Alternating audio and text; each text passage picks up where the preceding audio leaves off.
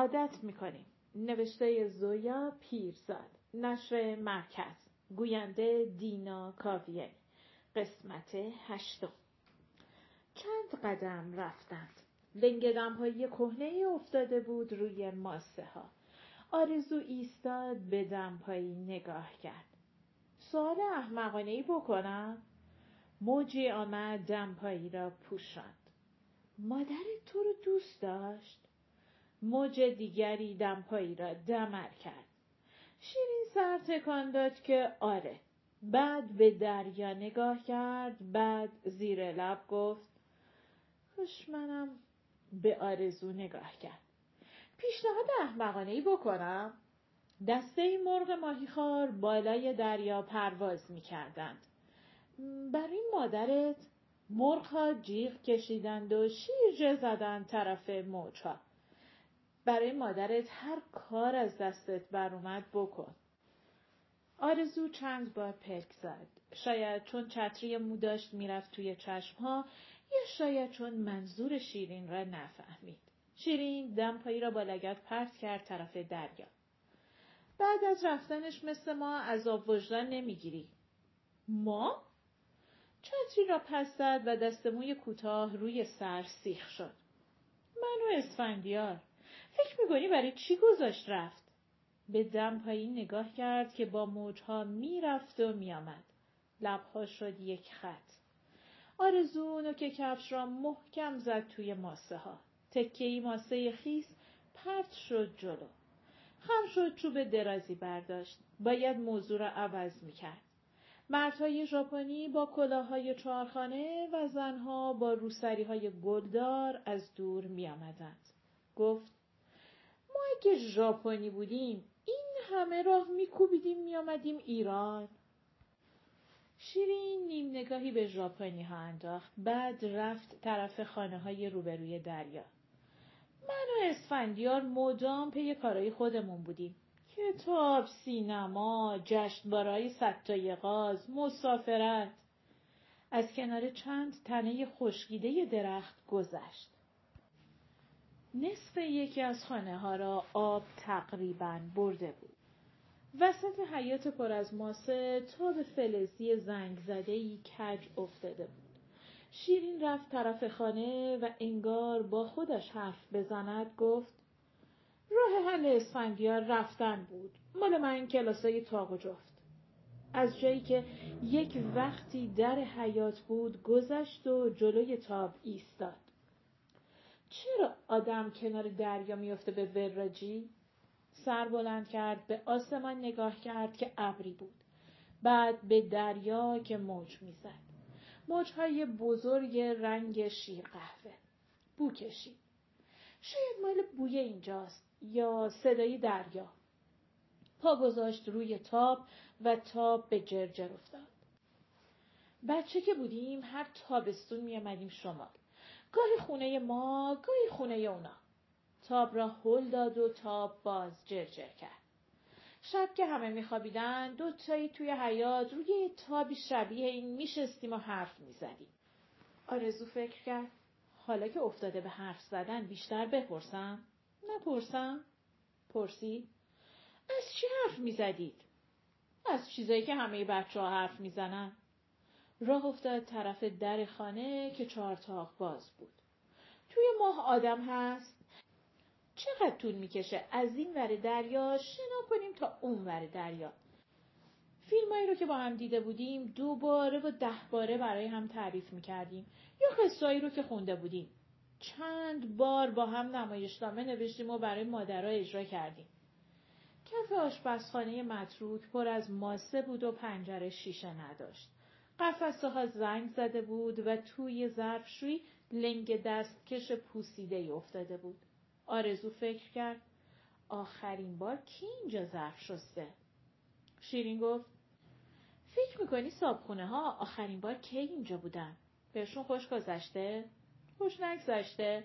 به مرده که حتما خوش گذشته.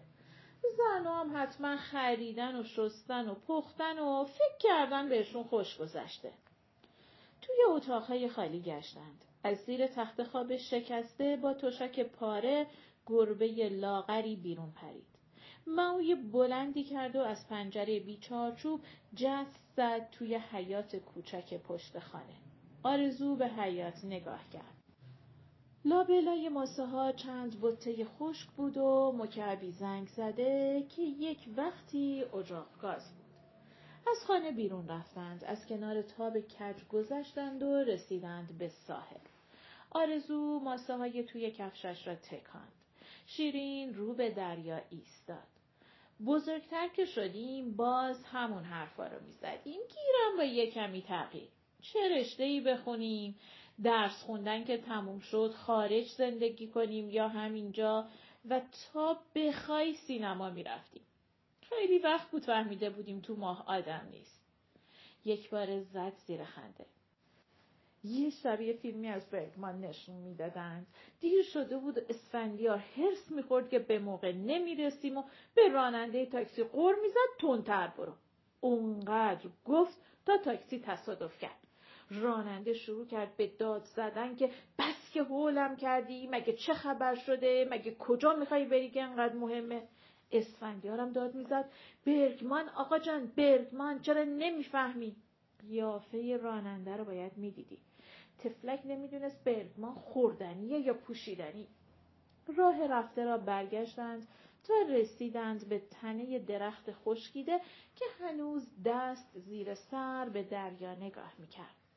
نشستند روی درخت و آرزو پرسید تو چی گفتی؟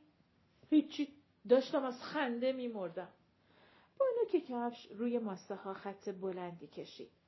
روز بعد جلوی مادرها اداشو در آوردم. زیر خط بلند خط دیگری کشید.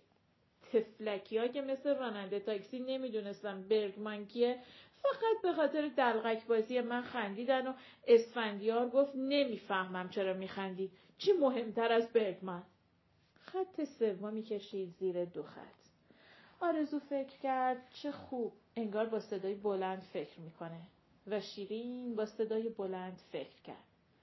چرا باید تنهایی می آمدن شما؟ با ماشین کرایه که راننده پشت فرمون خوابش ببره. ما دوتا کجا بودیم؟ چی کار داشتیم؟ پوزخند زد. رفتم به جشنواره فلان که اسمشم یادم نمونده. بلند شد راه افتاد. همون بهتر که یادم نمونده. آرزو بلند شد راه افتاد و فکر کرد اولین بار بود این همه حرف زد. به قول خودش مال بوی اینجاست شاید یا صدای دریا. قایقی که جوانهای شمالی کنارش ایستاده بودند حالا شده بود موضوع عکاسی جهانگردهای ژاپنی. یکی دو نفر به نقشه نگاه می‌کردند و بقیه حواسشان به دختر راهنما بود که با کمک سر و دست انگلیسی حرف می‌زد. یکی از ژاپنی ها به فارسی سلام کرد. بقیه به دو زن نگاه کردند لبخند زدند و سر صحبت باز کردند. دختر راهنما انگار ممنون از تنفس خدا رسانده روسری را که رسیده بود به شانه مرتب کرد. به دریا نگاه کرد و با دم روسری خودش را باد زد در آن هوای سرد. ژاپنی ها با اصرار فارسی حرف زدند. گفتند دو هفته است ایران هستند و تور خیلی خوب. تخت جمشید و اصفهان خیلی قشنگ. کویر آه غذای ایرانی خیلی خوشمزه. ایرانی ها خیلی مهربان. هتل ها خیلی کهنه. آبجو نیست خیلی بد. شیرین دم گوش آرزو گفت دوستای ترک و هلند و خونگی ساز کجا رفتن؟ کاش بودن صنایع دستی میفروختن به اینا دختر راهنما که دیگر خودش را باز نمی‌زد گفت دانشجوی دانشکده جهانگردی است به ژاپنی ها نگاه کرد که داشتند از ساحل و دریا و همدیگر عکس می گرفتند و انگار با خودش حرف بزند گفت کاش آشغالای روی ماسه ها تو عکسا نیفته. نگاه های آرزو و شیرین را که دید گفت تو تخت جمشید کلی پیت حلبی و صندلی شکسته جمع کردم مبادا آدمایی که عکسا رو می‌بینن فکر کنن اینا هم جزو قصر داریوش بوده خنده کرد که هیچ شبیه خنده نبود و رفت طرف گروه و بلند گفت شلویگو شیرین به ژاپنی ها گفت سایونارا و ژاپنی ها ریسه رفتند. دست تکان دادند و پشت سر راهنما راه افتادند. شیرین به کلاهای چارخانه و روسری های رنگی نگاه کرد و زیر لب گفت چی چیه اینجا برای اینا دیدن داشت؟ آرزو خم شد از لای ماسه ها چیزی برداشت. بالاخره گوش ماهی پیدا کردم. نه. شیرین گفت از جاده رشت برگردیم؟ آرزو گفت از جاده رشت برگردیم. فقط سر راه کلوچه بخریم. خندید. نصرت جون جون عاشق کلوچه است. از منجیل می‌خریم. از رودبارم روغن زیتون. نهار کجا بخوریم؟ منجیل. نوار آهنگی گذاشت توی پخش صوت. آرزو گفت منجیل؟ بعد حواسش رفت به صدای خواننده زن که شبیه خورخور بچه گربه بود. هزار سال بود این آهنگو نشنیده بودم. یه وقتی حمید مدام ملانی میذاشت یا جون باز. از جون باز خوشم نمیومد ولی صدای ملانی رو دوست داشتم. شاید چون ادا اطفار نداشت. سر تکیه داد به پشتی صندلی و با خواننده خواند. مثل خانما رفتار کردم از لحظه ای که مادرم گفت وقت نشستن زانوها رو جفت کن. دا دا دا دا دا هوا ابری بود و توی جاده همان تعداد ماشین رد می‌شد که گاف. رسیدند منجیل و شیرین کنار بولوار پهن پارک کرد. روی شیشه مغازه‌ای نوشته شده بود چلو کبابی سعید و زیرش چلو کباب، جوجه کباب، شیشلیک، چنجه. مغازه چسبیده به چلو کبابی کتاب فروشی بود. آرزو پیاده شد و به آخر بولوار نگاه کرد. دور دورها روی بلندی تپه ها فرفره های بزرگ مولد نیروی باد میچرخیدند. خانواده ای از عرض بولوار میگذشت. پدر پسرکی دو سه ساله به بغل جلو می‌رفت. مادر زیر چادر مشکی روسری سفید سر کرده بود و سه دختر بچه با لباس و روسری چارخانه عین هم دست در دست لیلی می کردند. مغازه ها تک و توک باز بودند. شیرین راه افتاد طرف چل کبابی. آرزو صدا زد. اینجا نهار بخوریم؟ اینجا که به قول آیه خیلی سه. و دم در بسته کتاب فروشی ایستاد. شیرین با سر اشاره کرد که بیا. گفت به عمرت کباب به این خوشمزگی نخوردی. آرزو نگاهی به ویترین کتاب فروشی انداخت و قرقر کنان وارد چلو کبابی شد و تکه دوم شیشلیک را که گذاشت توی دهن گفت عجب خوشمزه است. چطوری پیداش کردی؟ اسفندیار پیداش کرد. خیلی اتفاقی. از بشقاب خودش تکه جوجه گذاشت توی بشقاب آرزو. هر بار می آمدیم شمال وقت برگشتن یه جوری برنامه می ریختیم ناهار برسیم منجیل. مادرها عاشق کباب چنجش بودن. به دیوار مغازه نگاه کرد که کاغذ دیواری سبز داشت با گلهای سرخ درشت. فکر نمی کردم هنوز باشه. آرزو از بشقاب خودش تکه شیشلیک گذاشت توی بشقاب شیرین و فکر کرد بگو حرف بزن کاش اسفندیار احمقم با یکی حرف می‌زد گفت بعد از صرفه کرد و با نوک چنگال نخود فرنگی ها را پس و پیش کرد شما نیامده بودی؟ شیرین به مردی که پشت دخل نشسته بود گفت حساب دست کرد توی کیف و گفت نه آرزو نگاهش کرد و فکر کرد تفلک چی کشیدی؟ بعد یک قلب آب خورد بعد کیفش را برداشت. کتاب فروشی هنوز بسته بود. آرزو به سیگار پک زد و داد دست شیرین. ایستادند به تماشای کتابهای توی ویترین. دیوان حافظ، نهج البلاغه، رباعیات خیام. چند تا از کتابها قطور بودند با روی جلدهای کم و بیش شبیه هم. نیمرخ زنی با چشمهای درشت اشکالود یا لبهای به لبخند باز شده خیره به جایی دور. در پس زمینه سایه مردی و درختی یا مردی و کوهی یا مردی با شاخهای گل. آرزو گفت هیچ وقت نشده یکی از اینا رو بخونم.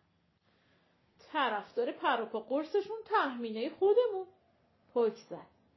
ناهارا که میمونه بونگا یه بند می‌خونه. یه بار یکی رو ورق زدم. سیگار را داد به آرزو. خب؟ دانیل استیلای ایرانی. عاشق شدن مرد خشن پولدار به دختر فقیر زیبا. گیرم مثل همه چیزمون شیش هوا عقب افتاده تر از اون طرفیا. ته سیگار رو انداخت زمین و با نوک کفش خاموش کرد. پس فکر کردی چرا تا منجیلم مشتری دارن؟ به ساعت نگاه کرد. از آلاسکا تا منجیل زن عاشق یه چیزن. به مغازه های آن طرف بولوار نگاه کرد. کلوچه بخریم را بیفتیم. آرزو گفت حالا اگه مرد پولدار خیلی خشن نباشه من یکی هستم. و به چمنکاری وسط بولوار که رسیدند خندید. حالا خیلی هم پولدار نبود نبود و باز خندید. شیرین گفت گند زدی به رسم و رسوم. آرزو این بار بلندتر خندید و بعد جدی شد. تحمیل پول کتاب خریدنش کجا بود؟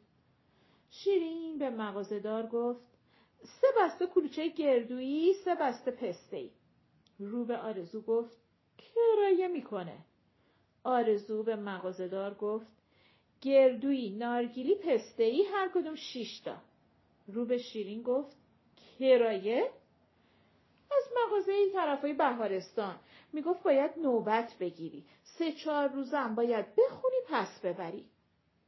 مغازهدار گفت مربای کیوی هم داریم. آرزو به شیرین نگاه می‌کرد. شوخی می‌کنی. مغازهدار گفت خدمت شما عرض کنم خانم بندم اولا که کیوی تازه اومده بود گفت کیوی و مربا ولی حالا مشتری پروپا قرص شده. رفتند طرف ماشین. مرد پشت دخل چلو کبابی داشت در کتاب فروشی را باز می‌کرد. شیرین گفت آقا سعید صاحب هر دوتا مغازه است. آرزو بسته های کلوچه را توی صندوق عقب جا داد و سوار شد. زد زیر خنده و ادای لاتی حرف زدن در آورد. دمت گرم آقا سعید هم تو کار جسمی هم تو کار جان. غذای جسمت که حرف نداشت غذای جان هم در ماشین را بست. کدوم زن به پول و قصر و شاهزاده گفته نه؟ شیرین نشست پشت فرمان. من. مرد شور هرچی شاهزاده و گدازاده با قصر و بی قصر پایان قسمت هشتم.